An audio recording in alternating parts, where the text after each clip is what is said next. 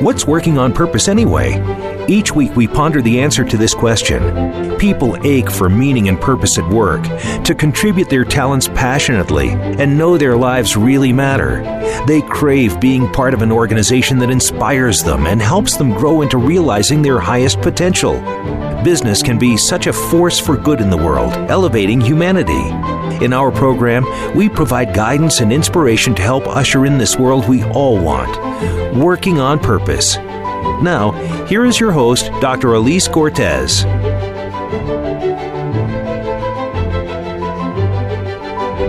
Welcome back to the Working on Purpose program. Thanks for tuning in again this week. I'm your host, Dr. Elise Cortes, joining you live from Dallas, Texas, which is home base for me. If you've been tuning in for a while, you know this program is a thought leadership series that enlightens and inspires listeners with insights from distinguished business leaders and subject matter experts. Our conversations are designed to make you think, inspire you to ever reach for cultivating your best, and take an informed approach toward leadership and business. Our guests today are Gabrielle Bosché and Brian Bosché, co founders of The Purpose Company. Each have authored numerous books and together have just released their jointly authored book called The Purpose Factor Extreme Clarity for Why You're Here and What to Do About It. We'll be talking about this new book and a few of the key concepts that I find really compelling that I think will fundamentally alter the, the course of life for the better for you if you'll just lean in and listen generously. They join us today from Dallas. Gabrielle and Brian, welcome to Working on Purpose.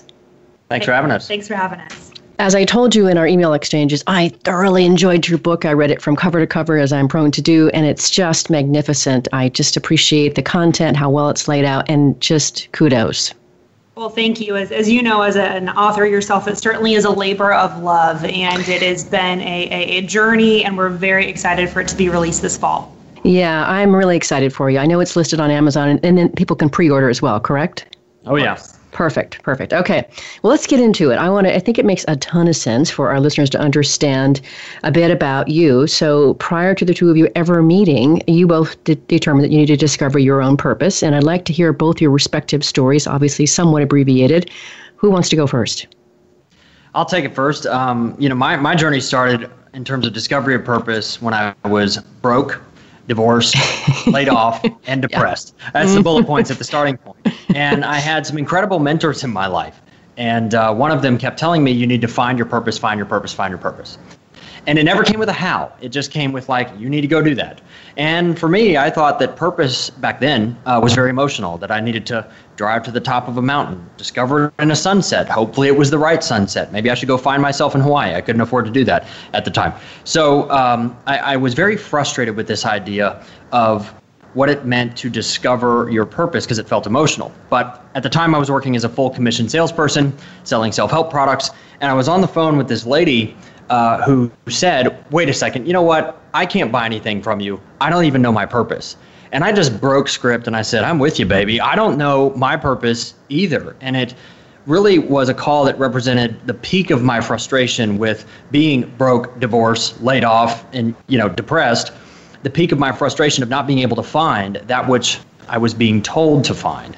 And I wanted to know, being a very linear thinker, uh, is there a process? Is there a step by step? Is there a linear progression that I can move through to first help myself discover my purpose and perhaps help others find theirs too?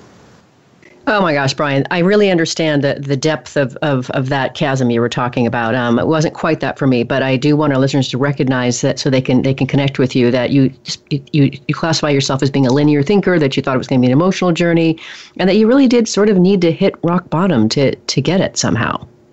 Yeah, I know rock bottom uh, has a has a very uncanny way of producing a lot of uh, motivation um, to to figure your life out, uh, mm. and it, it has it's a great it's a great time if you're in transition, life transition, job transition, mental transition, where you're in a job and you just don't like it. Um, it's a great time to use that kind of pressure, flip the script on that kind of pressure, and use it to discover who you are. Mm-hmm, as a catalyst. And it was something like that for me too. Uh, divorce helped handle it for, for me too, by the way, Brian. So I get that. Um, Gabrielle? That's a, That's a, good one. right? I mean, it just works for a lot of us. Uh, Gabrielle, your story. Mine, mine is certainly a, parallel, but a, a, unique one in that I had done all the should tos and supposed tos, where I had gone to school, gotten the degree, gotten the job, went back to school because that was the era of if you really want to make a difference in the marketplace, if you really want people to take you seriously, you need more and more degrees. So I kept going back to uh, back to school and trying to find that dream job, and uh, and and I had landed it, and I was looking at how I could make a difference. So I was working in, in, in politics. Uh, turned out that didn't help. Uh, I was working in the nonprofit space. I was, you know, trying to start my own company. Was doing all the things that I felt like would help make my life have meaning. And I woke up one day and realized that I was doing what everyone else was telling me I should do rather than doing the hard work internally to really discover who I was and who I was supposed to help. Wow. That uh, that's incredibly crisp. Uh, obviously, I think you've um, done a lot of work on yourself and shared that a time or two. But I appreciate that you both have very very different stories, and that's great for our listeners to to connect with and start to peel back for themselves what, what the work that we're doing here. In in that regard, too, I think sometimes you have those those uh, moments, like Brian said, when you're hitting rock bottom, when mm. everything is, is is falling apart around you. But sometimes there's also to those moments, like for myself, I was living this this great, I had this great job, I had this great life from the outside, but internally there was this agony, this question of, is this all there is? Mm. The purpose can look like rock bottom, but it can also look like that that discovery of purpose process can look like rock bottom, but it can also look like success. Mm-hmm. I can relate to that. That's what it was for me too. On the outside, things looked great, but on the inside, I was dying on the vine. I completely get that. Um, all right, I have to call out um, Brian and Gabrielle, what I think is so fantastic about your book. There's many things that I think are fantastic, but this is so crisp. You distinguish in the book why and who in your book incredibly powerfully, and you say that if you want to find out how to be motivated, ask why. And you then go on to say if you want to find your purpose, though, ask who. And it's about solving a problem for someone, what we do for others. This is gorgeous. So say a little bit more about that. Yeah, you know, there's the, the, the phrase and the word why in today's marketplace of ideas, especially in the corporate space, gets thrown around a lot. And, um, you know, uh, of course, that phrase coming from, you know, the books start with why, but um, why is not necessarily the best starting place when it comes to discovering who you are and who you can help. Purpose, as it relates to uh, living a fulfilled life as a human being in the world, is what you have to help others. And if purpose is what you have to help others, then the appropriate question, question isn't why, that's a motivation question. The appropriate question is first, who am I? And second, who can I help? Because if purpose is what you have inside of you to help others, fulfillment is the result of helping others with what you have. So your fulfillment is always going to flow through your helping others. And and why? I mean, even in, in, in Sinek's case, he intended that phrase to be, uh, in essence, origin story. And origin story is one of the parts to your purpose. But most people in the marketplace misuse this phrase why, start with why, um, to just say, well, my why is my kids, or my why is taking care of my house. And while those that, those can be good temporary motivators, they're not they don't have a long-term effect in terms of helping a lot of people and producing a lot of lasting fulfillment in your life. Beautifully articulated, Brian. My goodness. Um, both of you are fading in and out a little bit. I don't know if you can plug in your mic a little bit differently, but you kind of get a blast of sound. So somehow you can modulate that, that, that would be great. Um, and by the way, I got to call out Brian. your accent is fantastic. It's very clear that of the the media work that you've done in the past, but it's just it's gorgeous. Thank you. Thank you so much. And you're welcome. That all the time. I know, right? I think you should keep him, Gabrielle. Has this beautiful broadcaster voice. You know, it's not a bad way to start the day. okay, so you we talked a little bit when we were exchanging and talking about how to create this conversation, and you wanted to talk about some common myths surrounding purpose. What do you mean by common myths? You know, there's a lot of myths around the subject of purpose, and my favorite two myths to talk about is uh, how purpose is very often confused with passion and how it's very often confused with the pursuit of happiness. I'll take happiness first. There's actually a 2011 psychological study that literally shows that people who are most focused on pursuing happiness are actually the least happy. Because they conjure up they conjure up this big beautiful blueprint in their head and it's totally not based in reality. And when life doesn't match up to that blueprint that idea of happiness then they're extremely depressed extremely anxious. So those that actually pursue happiness and make that the, the tip of their spear if you will are actually the least happy. The other one is confusing purpose with passion. Oxford dictionary says Passion is a barely controllable emotion. And while passion can produce motivation, It can also burn the house down. I mean, it can literally fire you up and burn the house down. Mm-hmm. That's the problem with passion. It's like a habit. A habit can either build you up or destroy you. Passion is the same way. And I think it's very important to understand what purpose is, is to understand what purpose is not. You know, I think focus is about elimination, not more discipline. And the way I get more focused on what purpose is, is to eliminate what purpose is not. And if you've ever wondered what purpose is, it's definitely not the pursuit of happiness, and it's definitely not to be confused with passion. Hmm. Extremely well articulated, and I completely agree. Well done. Oh my goodness, that was that was worth the price of admission right there. All right. So the next thing I'd like to do, this is incredibly useful for our listeners, very tight. You distinguish in your book four elements to purpose discovery, and I think it would be useful just to say a little bit about about each one of them. Sure, and the, the process of discovering your purpose, as, as Brian and I discovered and, and, and developed, is, is one that we went after because we realized everyone was saying purpose was important to pursue, but we figured something that important needed to have a process. And so, as we distilled insight from ancient philosophers and popular religions, even modern motivators, we found that they all had these four elements in common. The first is starting with what we call natural advantage. So, natural advantage is the role that you tend to play. It's typically things that influence you as a child, where you you know tend to play the role as the organizer or as the as the recruiter or as the teacher as a child. The second is what we call acquired skills. Acquired skills are the skills that you acquire and develop either through experience or through education or, or work on a job. So they're abilities that you've developed throughout your lifetime. The next is what we call pull passion. And pull passion is different than just passion because pull passion is the problem in the world that you're made to solve. It's what fires you up. It's what you want to be known for. It's what you get excited about when you wake up in the morning and what you think about when you go to bed at night. It's that that um, that solution that you want to bring to the world because you existed. And finally, there's origin story, which Brian had mentioned. An origin story is so powerful because it's the moment that most shaped your perspective. Oftentimes, that moment has happened usually before the age of 18.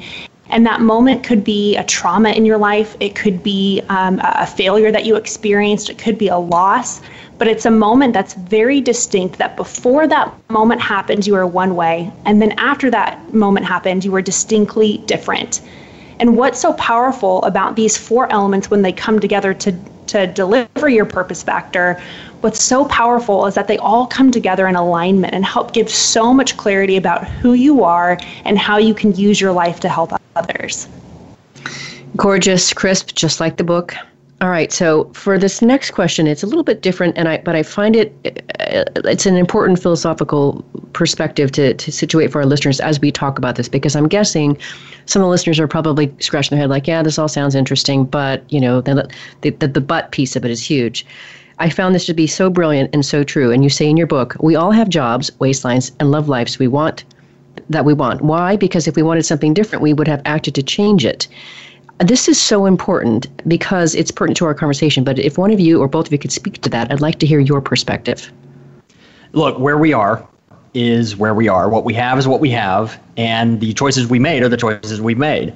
And I think that's a tough truth. We all have the jobs, waistlines, and love lives that we want. It's a tough truth because our current present reality and circumstances reflect the choices that we made or didn't make.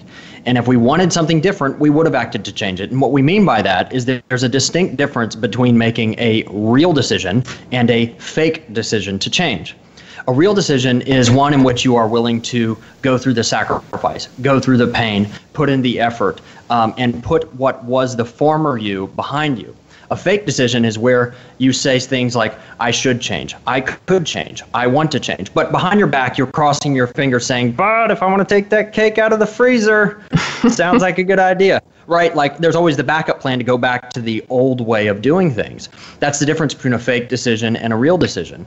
But a real decision is one in which you are willing to push past the resistance and uh, get past even the excitement of making that change and uh, make a real uh, a real decision for your uh, for the future for your life and uh, what will become your new identity when you take on your purpose I think that's so important to situate, Brian. Thank you for saying it as crisply as you as you are. Both of you are very crisp and eloquent in how you speak. That I wanted to position early on in the conversation because I do want to I want to be able to have listeners leaning in for the prospect of change and transformation for themselves. So perfectly distinguished. On that, let's grab our first break. I'm your host, Elise Cortes. We've been in the air with Gabrielle Bosché and Brian Bosché, co founders of The Purpose Company. Each have authored numerous books and are soon to release their jointly authored book called The Purpose Factor Extreme Clarity for, your, for Why You're Here and What to Do About It. They join us today from Dallas, Texas. We've been talking a little bit about some of how they found their purpose, some of the elements of their book. After the break, we'll continue the conversation. Stay with us. We'll be right back. Dr. Elise Cortes is a management consultant specializing in meaning and purpose. An inspirational speaker and author, she helps companies visioneer for greater purpose among stakeholders and develop purpose inspired leadership and meaning infused cultures that elevate fulfillment, performance, and commitment within the workforce. To learn more or to invite Elise to speak to your organization, please visit her at elisecortes.com. Let's talk about how to get your employees working on purpose.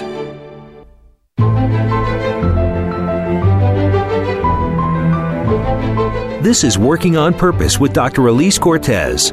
To reach our program today or open a conversation with Elise, send an email to Elise, A L I S E, at elisecortes.com. Now, back to Working on Purpose.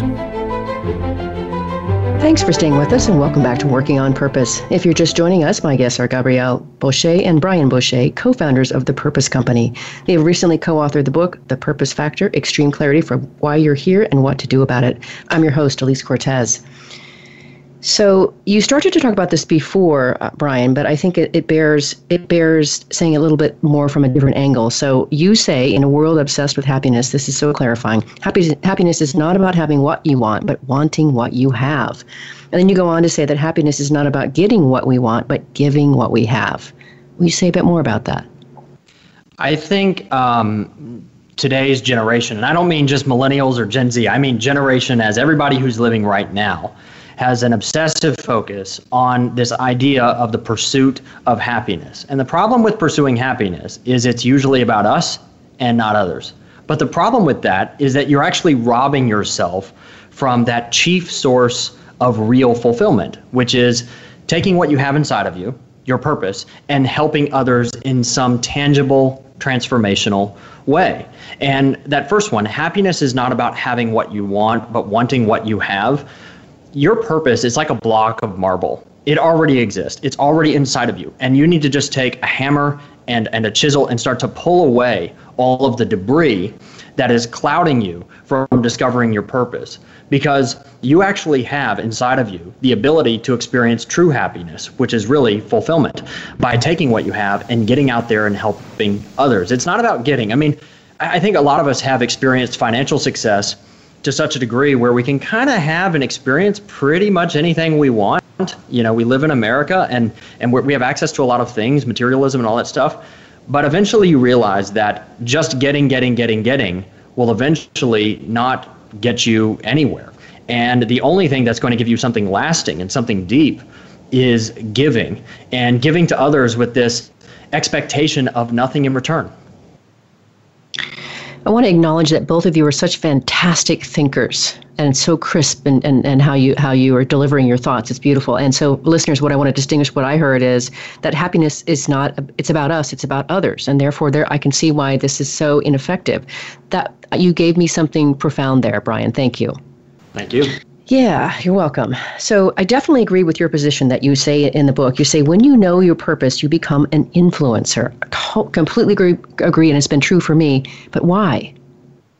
When you know your purpose, it's it's as if you have this permission to be able to finally be yourself there are a lot of folks who suffer from imposter syndrome, feeling like they're not really um, in a position that they should be in, or if someone really knew my true story, or if, if anyone really knew that I didn't really know what I was doing, and and that imposter syndrome oftentimes happens because we're questioning who we are and how we're truly helping other people.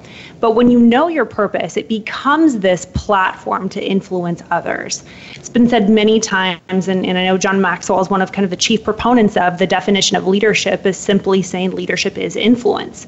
And, and the same is true when it comes to, to using your purpose. When you know your purpose, you can't help but influence others. And in a society and a day and an age where many people are looking for platforms to influence, on social media, on um, putting their, their brand out there and, and marketing. Everyone's trying to have a platform of influence. But the closer you get to your purpose, the more you are transformed into an influencer because you're using what you have to help other people. When people are helped with what you uniquely bring to the table, they are transformed. There's an A to B experience. Before they met you, you were one way, and then after they met you, they were a completely different way. And that transformation is the definition of influence, of being able to change hearts, change minds, and improve the way that other people see the world and experience the world. Gorgeous, Gabrielle. And don't we all want to do that, listeners? Isn't that all what we're up to? That's just says it so well. All right. I was also intrigued. You and I talked about this at the beginning, Gabrielle, when we first were chatting about coming on air. And you said, you told me about the 7 1 or 7 to 1 rule, however you say that. And I'm very intrigued. I read about it in the book. But if you could distinguish it for our listeners. Absolutely. I this this happened to me. Um, I was I finished finished up eulogizing uh, my grandmother, my on my dad's side, who passed away. Long battle the form of Parkinson's. And putting together her eulogy really made me question and ask myself, what is the value of my life? What is the value of my time? And how much time do I really have? And one of the questions that crossed my mind when I was was pinning this was how long does it take me to live just 1% of my life? If I live to the average age uh, that someone lives in America, 78 years old. And the truth was a bit sobering that 1% actually equals seven months. When I discovered that, it struck me white right between the eyes. I mean, I it made me think, how did I use the last seven months, and how will I use the next seven months? And it wasn't just this tool of credibility, uh, accountability, if you will. It became this. Um, uh, focusing filter that allowed me to, when an opportunity presented itself, um, it made me ask, is this related to my purpose? If not, then the answer is no. If it is, then the answer is yes. Uh, but it brought incredible accountability and incredible clarity to decision making. And I think it's really good for all of us to put in perspective that we're living life on a closed ended timeline. No matter how you old, how old you are, this is a closed ended proposition. You know, Brian, I had the good fortune uh, a couple of years ago of having an undertaker on the show. She had asked to come on, and at first I said, No, I'm not doing death. I don't do death. I do purpose and passion, inspiration. That's not my camp. And then I completely got it. Wait a minute. She's the most qualified person to help us understand how our sure death fires urgency. And I, completely see that. It, it really does. And, and honestly, uh, if you're under the age of 30 or in your 30s, um, you know, no matter where you are in that timeline, let this speak to you. And it's not something I mean negatively. It's like, well, seven months equals 1%, get to work. No, this is a positive motivator that every morning that I wake up, I'm asking myself, this is going to be a component of my next seven months. What am I going to do with this? What race am I going to run today? What person am I going to help today? That's the idea behind the seven to one principle. It's to get you to think that life is a closed ended proposition and you only have so much time and you got to make the most of every single 1%. Right, because we do not know when is the final date. When does the final curtain come down? That's exactly right. So the, the intentionality piece behind that is what really strikes me. Yeah, I mean, it does. It, it's, it's, it's insane. It's, it's insane. I mean, even if you live to 88, it's only eight months. You know, so it's yeah. Not, you know, if you really just look at the calculation, it you know, it's if you're 98 years old, it's nine months. But at the same time, it's less than 10 months. It's less than a year equals one percent of your productive life, and that should bring a sobering reality to everybody to find out who they are and who they're meant to help. Mm-hmm. Agreed. I, I I presence the same thing in my work. Agreed. Okay, so I think it would help our listeners just a little bit. You, I'm not going to go into ask you to go into a lot of detail, but just to give them some some further connection to your your beautiful work. You talk about five types of natural advantage. Will you say a little bit about some of them or all of them? So we start with natural advantage because natural advantage is the role that you tend to play. It's a role that you tend to play in your family, in your group of friends, in every job that you've had. And you'll start to notice that there's a pattern that's developed that you tend to always be that person, that guy, that girl in your group of friends.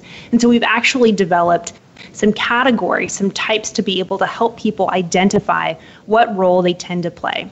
So one of them is the builder. Builders organize people. And so they're looking at how can we start something. They're the instigators, the entrepreneurs, the one who are thinking of new things, who get really excited at at liftoff, the the launch of a new idea. There's also the truth teller. Truth tellers are always asking why. Why is it this way? Why isn't it that way? They want to get down to the truth of the matter. They are unafraid of challenging the status quo and find so much joy in being able to get down to what's really going on. The third group is the teacher. Teachers love explaining things. They're focused on the how. They want to absorb as much information they can as they, so that they can quickly turn around and help other people understand new information.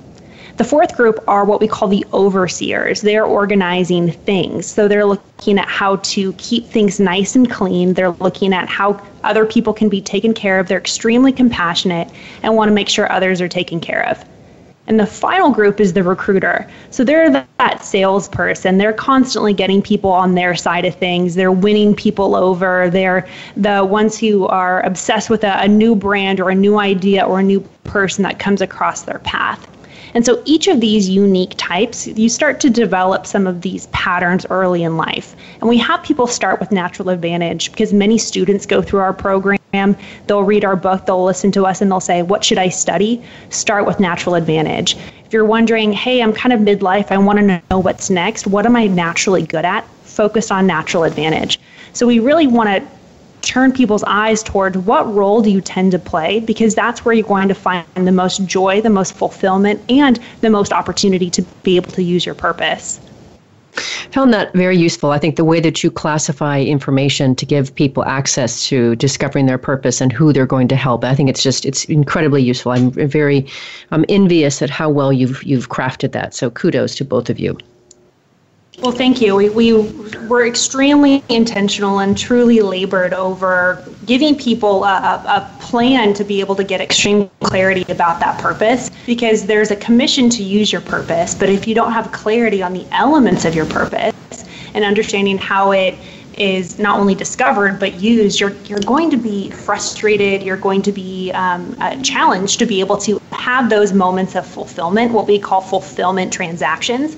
You want more of those, but you won't know how unless you get that extreme clarity. Mm-hmm. Agreed, and well said to that end, I wanted just to talk a little bit about acquired skills to whatever extent you want want to. But what I got from reading your book was that you're you're suggesting we must identify them, we have to grow them, use them to help others. But it's really about who you're becoming to help others more, and that you, you talk about fulfillment requires this personal growth.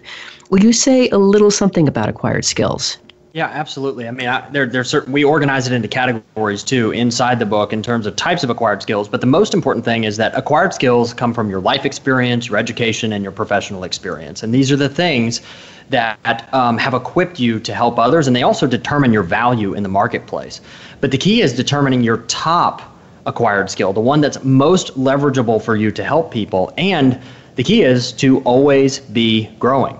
Fulfillment requires growth and giving. That's critical. If you're going to be fulfilled, you must grow what you have and give it to others. So if you stop growing, you're going to stop being fulfilled. And if you stop growing, you're not going to be able to give all that much to others. But acquired skills are truly that, that value determination uh, that gives someone the ability to help someone for value in the marketplace. And you'll notice very quickly, I'll just say this very quickly, uh, that we never talked about natural talent because natural talent is simply just an early proficiency in a skill set. It may be at the age of two, age of seven, age of 18. I think people overemphasize natural talent and it gives people an excuse not to grow in their skills and grow in their natural advantage and, and almost causes them to sit back and take advantage of what or take for granted what they have and kind of sit on the sidelines and not really use it. Wow, that that opens something for me, Brian, and I, I, I, absolutely agree with you. And and you're right; it's so easy to sit in your laurels. Like I've always been good at this kind of thing. But and I was just having a conversation before I got on air with both of you with another friend talking about how this show for me is my ongoing catalyst for for development and growth, among other things, right? Because what do I do? I devour the book of the person that I'm really speaking with, like yours, and then we converse over it. So it's it's like my ongoing university. Yeah, no, it's nothing like live radio to grow you. That's for sure. I love it. I love it. And on that note, let's grab our last break. I'm Elise Cortes, your host. We are on the air with Gabrielle Bosché and Brian Bosché, co founders of The Purpose Company. Each have authored numerous books and are soon to release their jointly authored book called The Purpose Factor Extreme Clarity for Why You're Here and What to Do About It. They join us today from Dallas. After the break, we're going to talk about the application of purpose. Stay with us. We'll be right back. Dr. Elise Cortes is a management consultant specializing in meaning and purpose. An inspirational speaker and author, she helps companies visioneer for greater purpose among stakeholders and develop purpose inspired leadership and meaning infused cultures that elevate fulfillment, performance, and commitment within the workforce. To learn more or to invite Elise to speak to your organization, please visit her at elisecortes.com. Let's talk about how to get your employees working on purpose.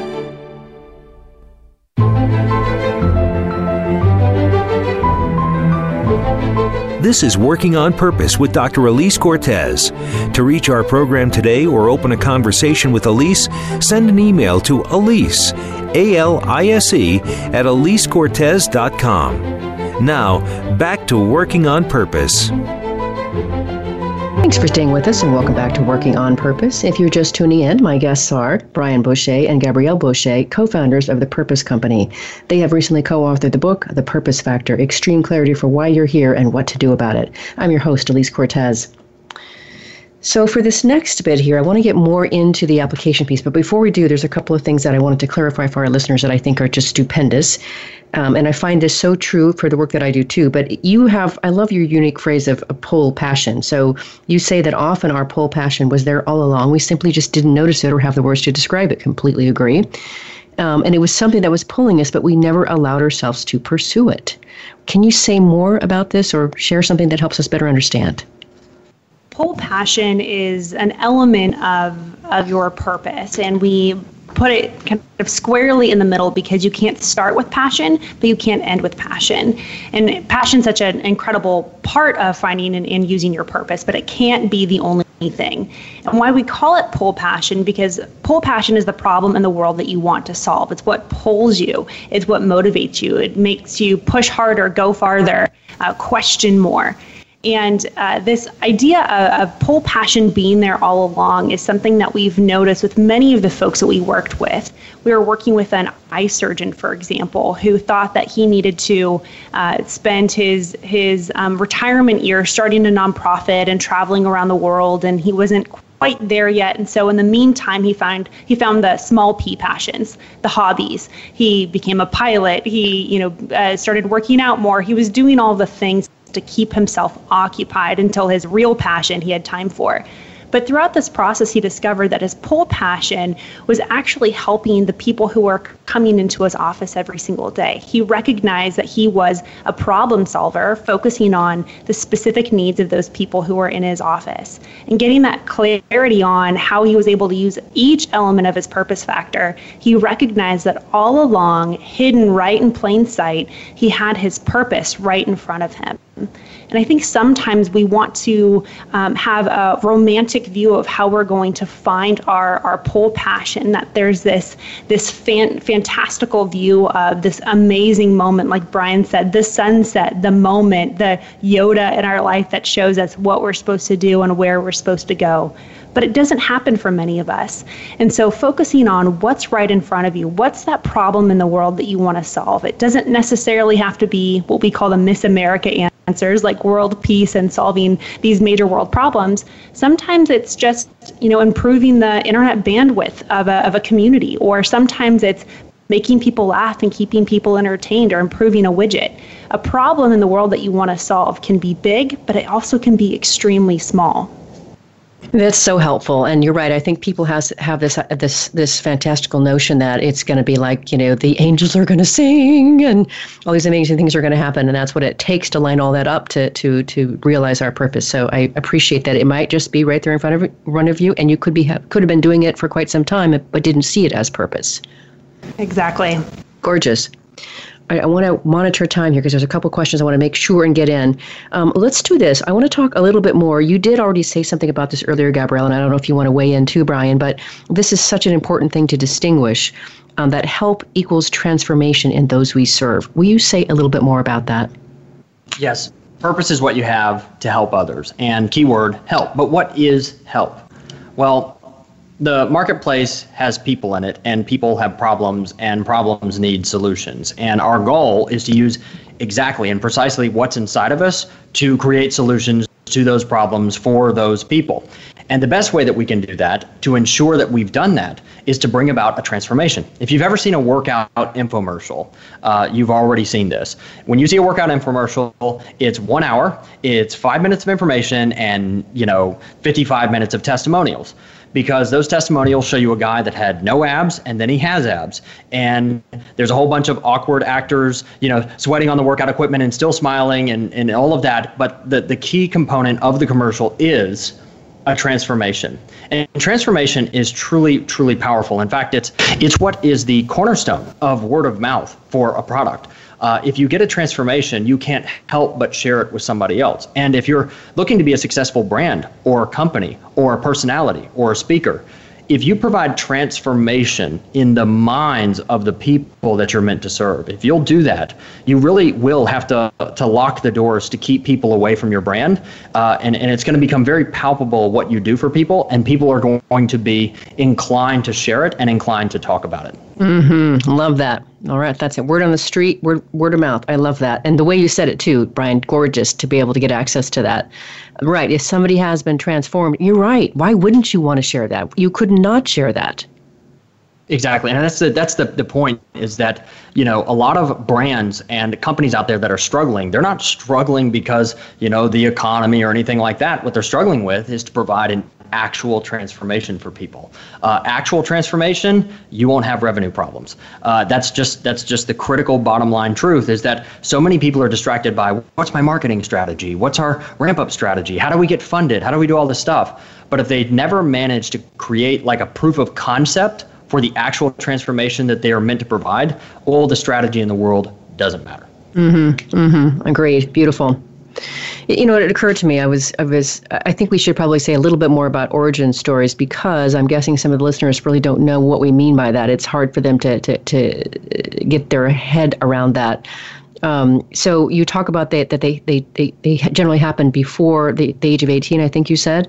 Can one of you share more, maybe give an example or a story of that? Absolutely. So your origin story is that moment that has most shaped your perspective. And so, again, there are five types of origin stories as well. They could include anything from a trauma that happened. So, perhaps there was a, a physical trauma or a, a, sexual trauma that happened before the age of 18, where before that event, you saw the world one way, and then afterwards, you saw the world very, very differently. Uh, that trauma could be a, a parent's divorce.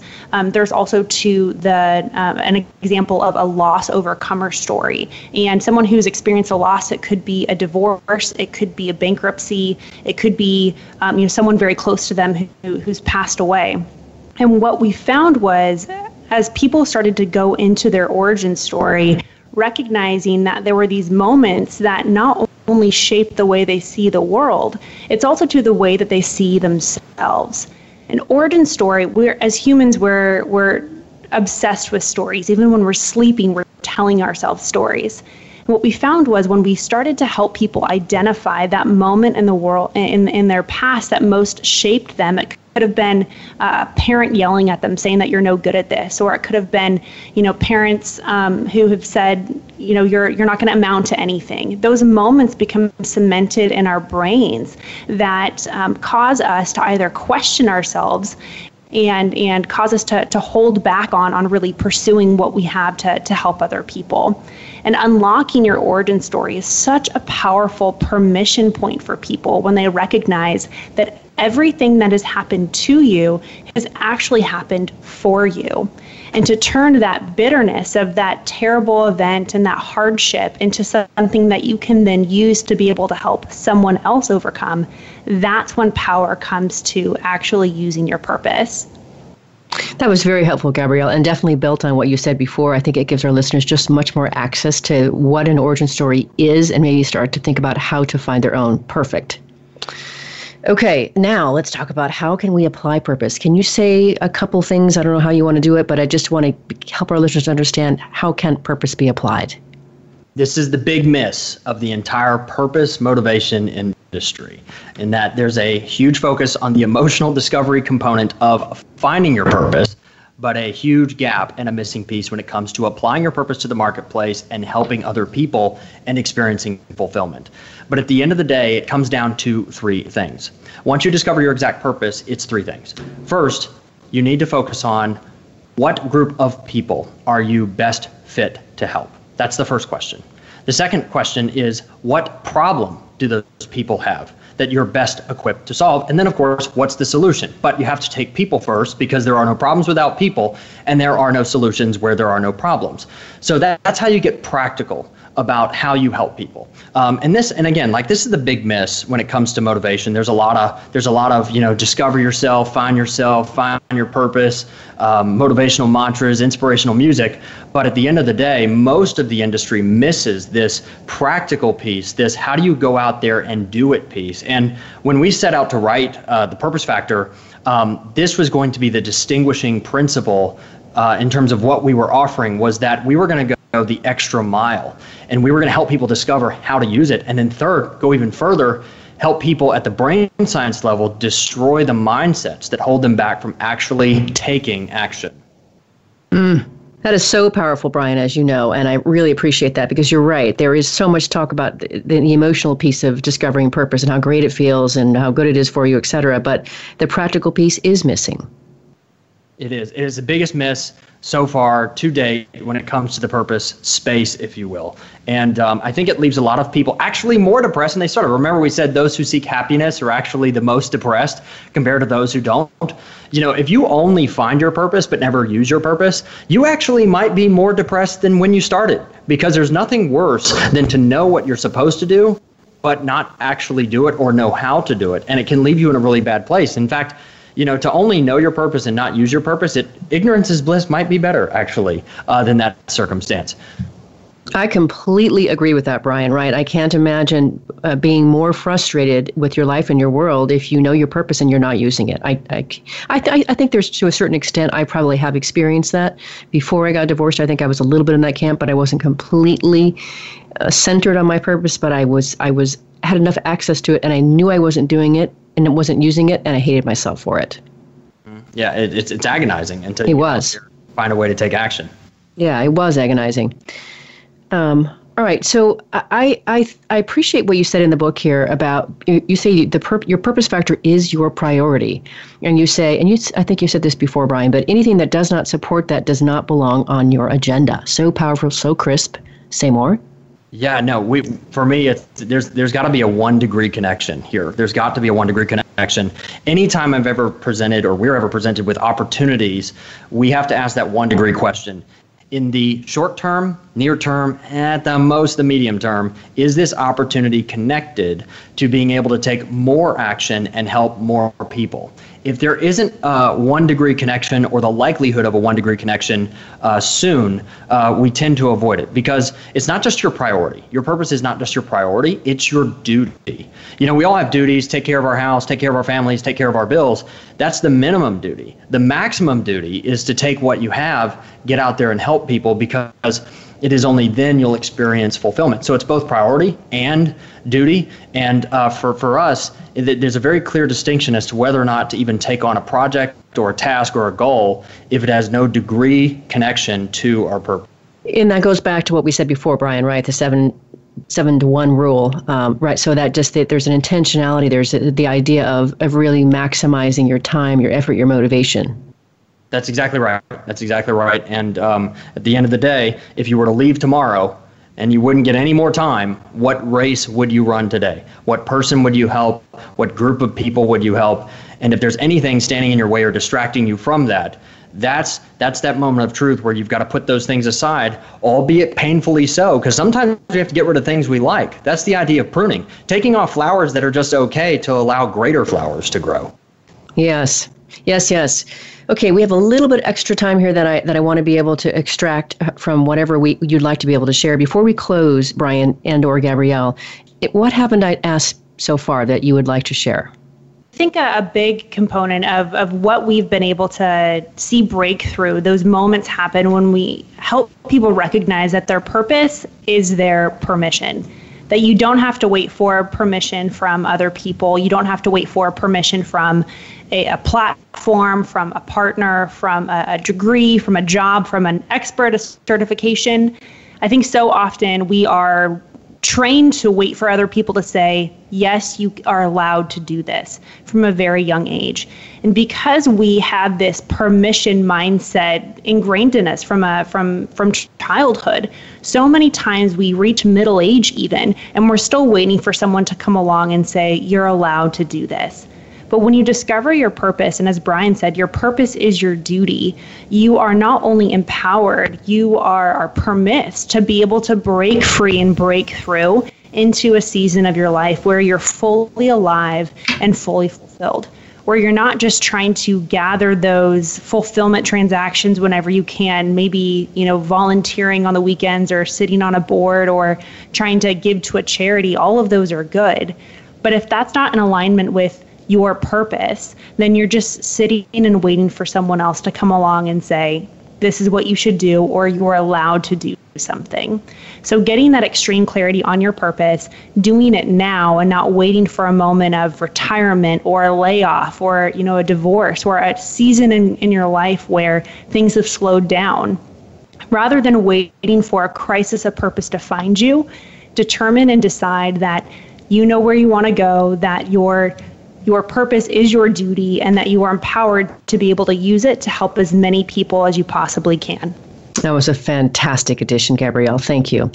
All right, now here we are at the end of the show. I would love it if maybe each of you could say a little something in closing, say maybe 30 seconds each, something like that. Yeah, I think, and maybe this is very appropriate for right now, is that everybody's in transition right now. The economy's in transition. 30 plus million people are either out of work or furloughed, and everybody's in some kind of job life transition or maybe even a mental transition where you're like, I kind of like what I do, but I'm kind of not liking what I do.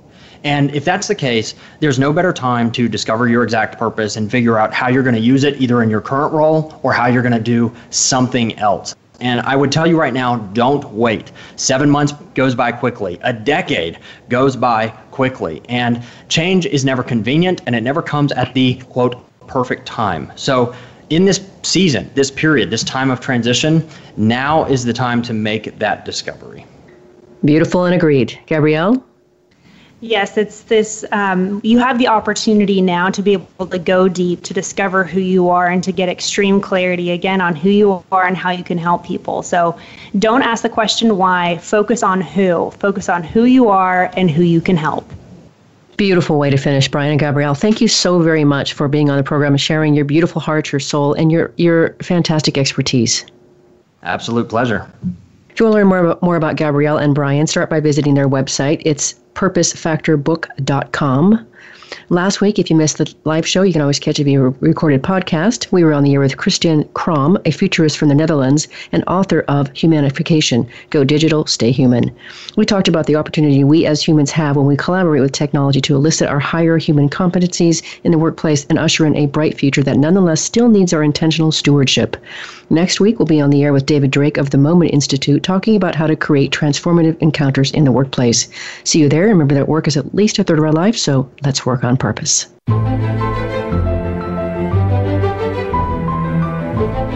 We hope you've enjoyed this week's program. Be sure to tune in to Working on Purpose, featuring your host, Dr. Elise Cortes, each week on the Voice America Empowerment Channel.